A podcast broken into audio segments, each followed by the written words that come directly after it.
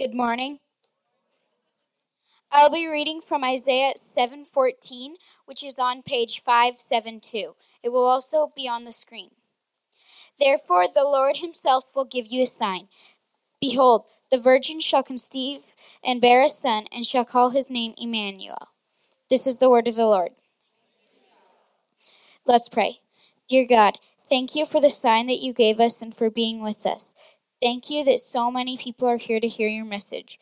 I pray that you will open up our minds and hearts to understand and receive Jesus and what we are about to hear from Pastor Kyle. In your son Jesus' name we pray. Amen. Amen. Thank you, Malachi. Stud. Good work. Please be seated. Good morning. Merry Christmas, everybody. My name is Kyle. I'm one of the pastors here.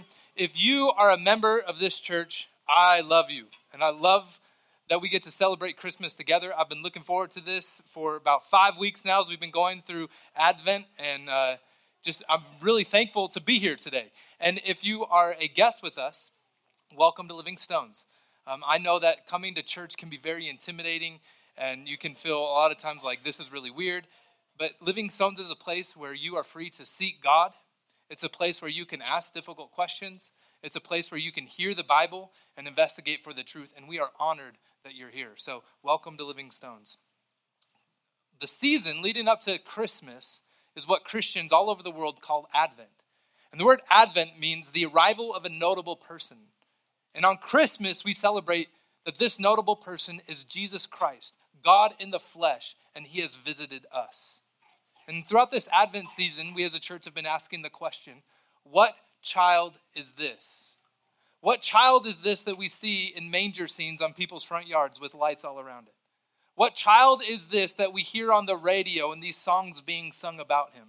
What child is this who is called the Christ, who is this whole holiday is named after? And today, from our text in Isaiah chapter 7, verse 14, and also in Matthew 1, verse 23, we see that this child is Emmanuel, God with us. Hallelujah, right, church? In Isaiah, this prophecy was given 700 years before Jesus was born. And when the announcement of his birth came, the angel said, It's happening. This child is Emmanuel, God with us. So, this is a huge claim, isn't it? Who is this child? God. God with us. The everlasting Ancient of Days who eternally exists in both directions of time. The creative genius who spoke all things into existence by the word of his power.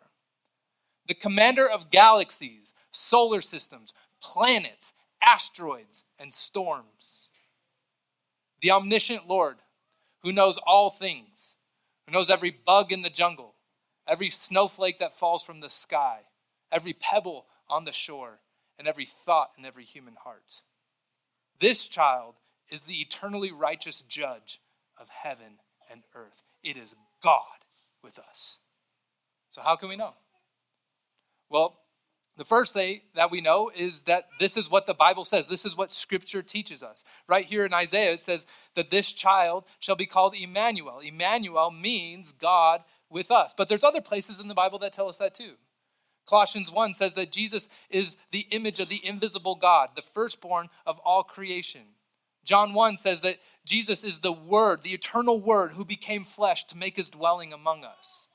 In Philippians 2, the Apostle Paul says that Jesus, though he was in the form of God, did not count equality with God a thing to be grasped, but emptied himself, taking on the form of a servant, being born in the likeness of men. The scripture testifies over and over and over again that this is God. Jesus himself even claimed to be God.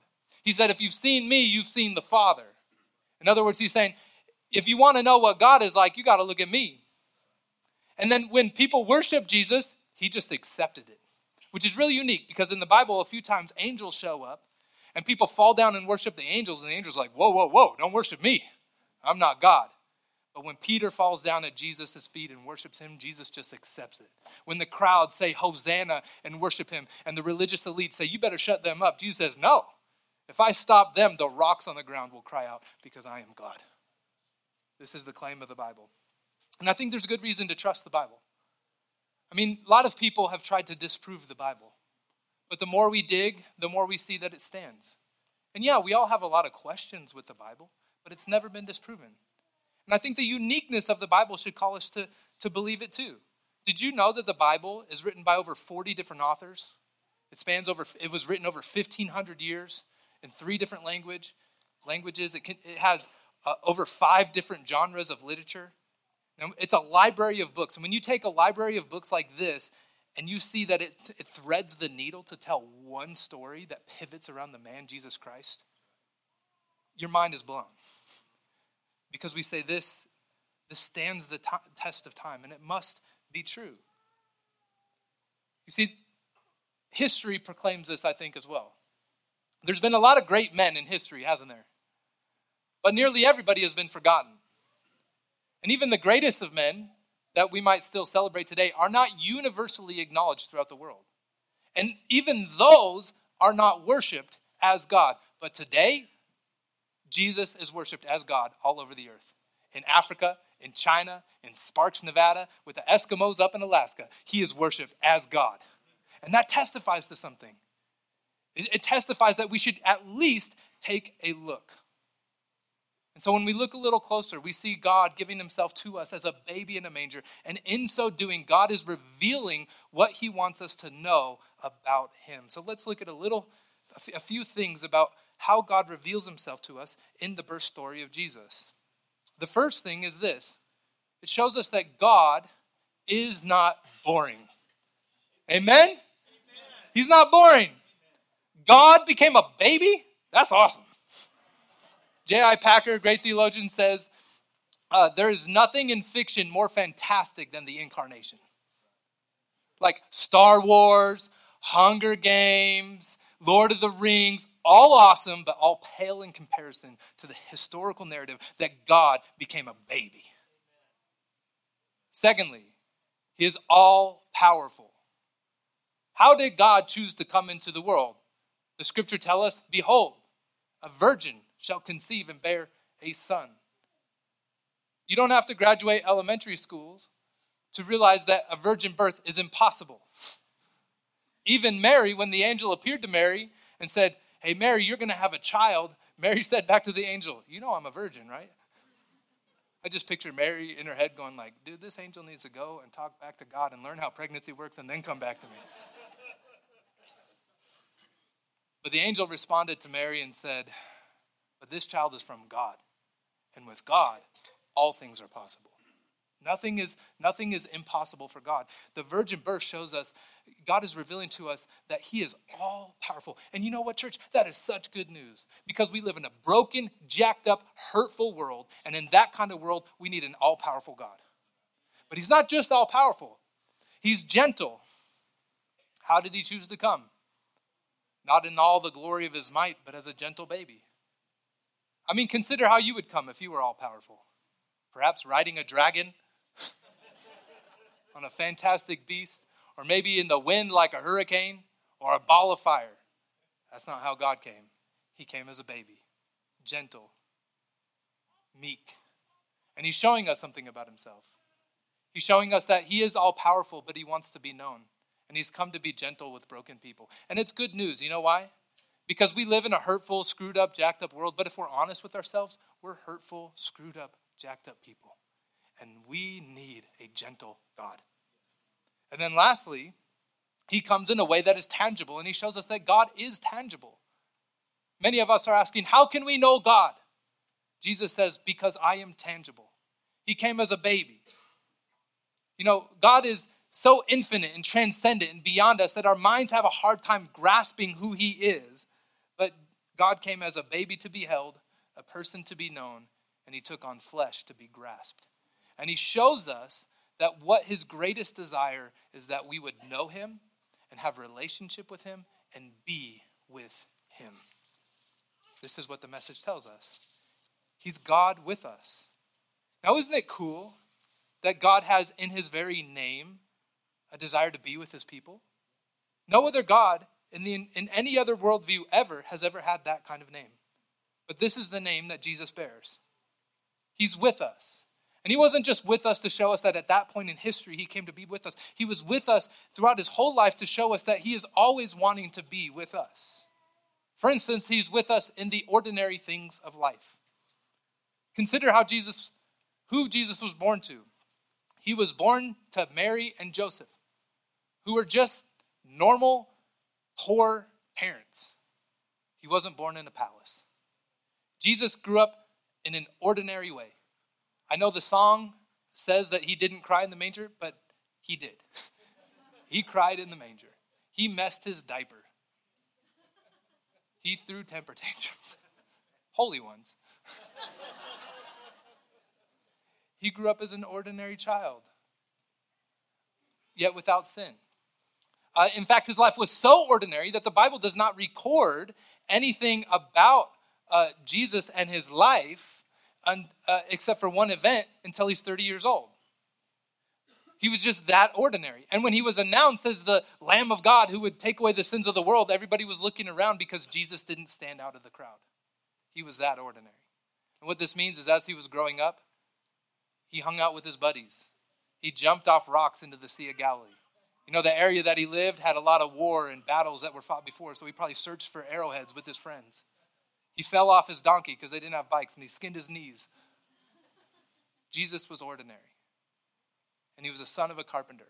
And those first 30 years where nothing is written about him are so, they speak so loudly. Isn't it funny how silence can speak so loud sometimes? Because it shows us that God can be found in the ordinary. And look at me.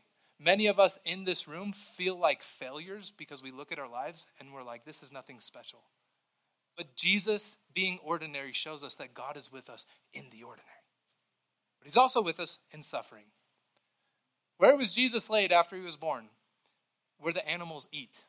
Not an ideal place for a baby. But this would be a picture of his whole life. His whole life, he knew that he was going to face suffering. Jesus knows firsthand what it's like to lose a loved one. Jesus wept. He was called a man of sorrows. He was falsely accused. He was tortured by his own creation. Jesus came to us to show us that he's with us in our suffering. And isn't that great? Because I know that holidays are oftentimes uh, joy, but they're also times of deep sadness as we experience suffering and loss. And in those times, we don't want stuff, we want the presence of somebody to comfort us. And Jesus being with us in our suffering, saying, I'm with you to comfort you, and I know what you're going through firsthand. There's no other God like him. He's also with us in our joy. Now, listen up, church. He is with us in our joy. Not only was Jesus a man of sorrows, he was also a man who had a good time. Consider how he was born. When he was born, angels showed up in the sky and proclaimed a huge song and had a party in heaven to some shepherds. The shepherds ran to visit what had happened, and when they got to the manger scene, they saw it was as the angels had said, and they rejoiced. And then Mary treasured up all these things in her heart, and she had joy, and Jesus was at the center of it all. Jesus was a man, yes, he was a man of sorrows, but he was also a man of great joy. What was his first miracle? To turn water into wine at a wedding because they ran out of wine. That's awesome. And it wasn't like box wine. It was the best wine. Jesus was known by the people who liked to party as somebody that they wanted to be around because he was a man of joy. When you read his sermons, he told jokes. He probably played practical jokes on Peter and John all the time. He was like, Ooh, you just got Jesus, you know. he was a man of great joy. And religious people need to hear this because sometimes we treat religion like it's something we have to be so like solemn and stuffy about. I mean, even our pictures of Jesus, he just looks so sad sometimes, doesn't he? He's always doing this thing with his fingers.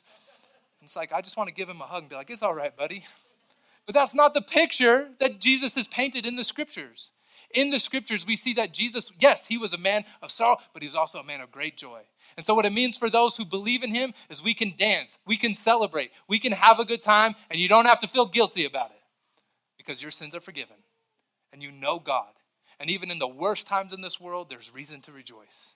He's a man of great joy. He's also with us in our chaos.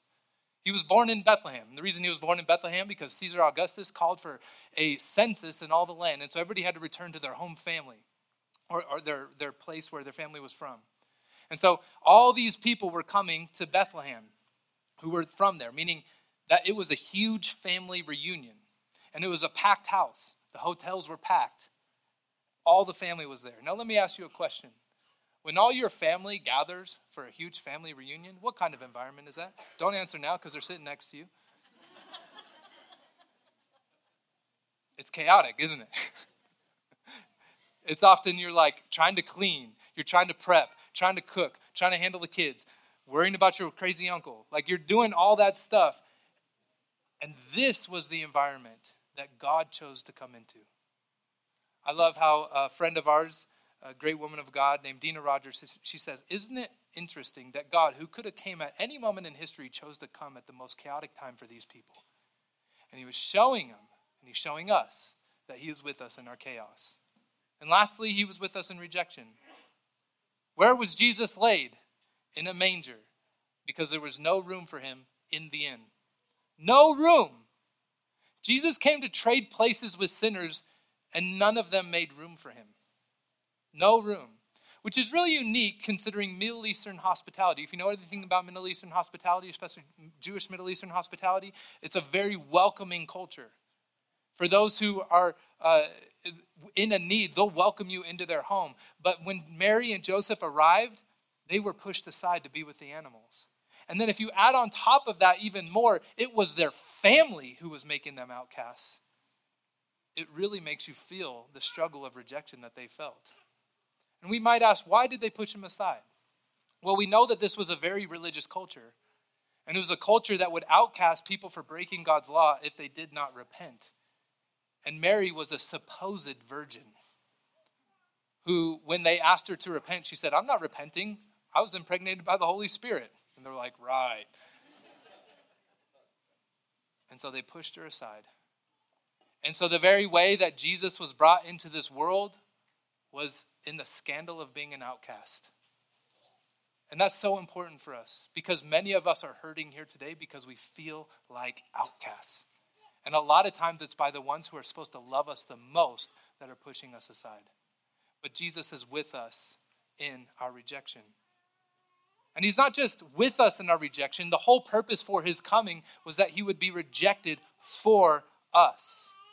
The drama of the Bible is that in the beginning God created everything and he created humans so that we would live and have relationship with him and that's how it was in the beginning. Adam and Eve walked with God, but shortly after he created them, they disobeyed and broke his commands. They chose their way instead of his way, and that caused separation from God because God is holy and perfect, and that meant sin had entered into humanity.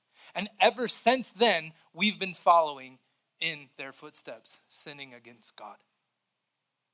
You cannot have a Christmas celebration unless you first acknowledge that we are all sinners. And if you want to know what sin is, it's simply saying to God, I'm going to live my way instead of your way. You know what sin is? It's pushing Jesus aside, just like they did in Bethlehem. And we've all done this thousands of times. And the Bible says in Romans chapter 6 that the wages of sin is death, eternal separation from God. And it's and it's a huge it's a huge punishment. It's an infinite punishment because we've sinned against an infinite God. St. Anselm said that the, the punishment is so great because we have sinned against the infinite one. And so, therefore, only an infinite payment can satisfy and bring God's forgiveness. And what that means for humanity is our only hope is an, an infinite being coming to pay the infinite price. And who other to do that than God in the flesh? God with us. This is that baby. He was born in a manger, but the manger is a foreshadow of the cross. He was rejected in the manger by men, but on the cross, he would be rejected by God in our place, taking what we deserve. This is why when Jesus was strung up on the cross, he cried out, My God, my God, why have you forsaken me? Why? Because he was taking your place. He was being rejected so you could be restored. He was being pushed out so that you could be brought in. He was being punished so that you could be loved. And isn't it wonderful that instead of punishing us or rejecting us or, or pushing us out, God chose to love us with his presence? So on the cross, we see God giving us the greatest gift of all. Dietrich Bonhoeffer says that on the cross, Jesus himself was decorating the Christmas tree. He was giving us what we He, he was taking what we deserve so he could give us what he deserves, which is life with God forever. And so this is the Christmas message. God has come, and because of Jesus, and only through Jesus, can we be forgiven and have life with God. And so, if you're not a Christian in here and you're kind of somebody investigating, this is the call for you to investigate. If this is true, it's worth an investigation. If there is a way for your sins to be forgiven and for you to have life with your Creator, which is the deepest longing of all of our hearts, this is worth an investigation. Don't ignore it, investigate. And, and if you're in the position where you say, you know, I just don't like the idea of that Jesus is the only way, I understand that, but here, let me offer you this. If you were sick and you went to the doctor, and the doctors came in and they're like, yeah, you're sick, but we're not really sure what's going on. And, and they said, you could try this or try this. And then there was one doctor who came in and said, I know exactly what's going on. Your condition is worse than you think, and your only hope to live is if you do this one thing for a cure. You don't push him aside because he says there's one cure. You investigate to see if his claims are true. And that is your call. If you are here and you're hearing this claim and you're wondering, might that be true? Your call is to investigate. Pick a Bible. Take one of these ones on the seats home with you. Read the Bible for yourself. Start in the book of Matthew. Come back to church. Ask questions. This is your invitation. And if you've been doing that for a while and your heart is burning within you and you're like, yes, like this rings true in my heart, I, I believe this, then worship God. Don't just stop with investigating, worship Him. Be like the shepherds who flocked to see the baby Jesus and gave glory to God. And if you've been a Christian for a while or even for 10 minutes, your call is to celebrate. Church, we've been lighting these dang candles for four weeks saying, He's coming, He's coming, He's coming. Guess what we celebrate tomorrow? He's coming, and He's here. And we lit this candle, and God is with us. And because of His Holy Spirit, we are forgiven. And because of what Jesus has done, we will never be rejected. And because of that, we are sons and daughters of God. I was speaking to an older gentleman in our church last week, and he came up to me with tears in his eyes, and he just said this I am a child of God. And that's the sweetest truth that any Christian could ever say. God looks at us because of Jesus and says, You are my son and my daughter with whom I'm well pleased. So, church, celebrate. Let's praise him together. Amen. Amen. Amen. God, we give you praise. Words cannot express even what you've done for us. But we are going to give our best effort because you're worthy of all praise and joy. And we pray that you would uh, help our hearts to know you and to love you and to receive what you've done for us. I pray for those who are in here investigating uh, these claims. And I know that they sound crazy, God, but I pray that you would reveal to them that they're true.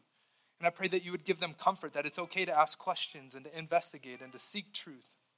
But we pray that you would reveal yourself. And I pray for all those who are hurting in here today that they would be comforted by your presence with them. And that we would know that you are God and that you desire to be with us and that you would satisfy the longing of our hearts to be with you. And all God's people said, Amen.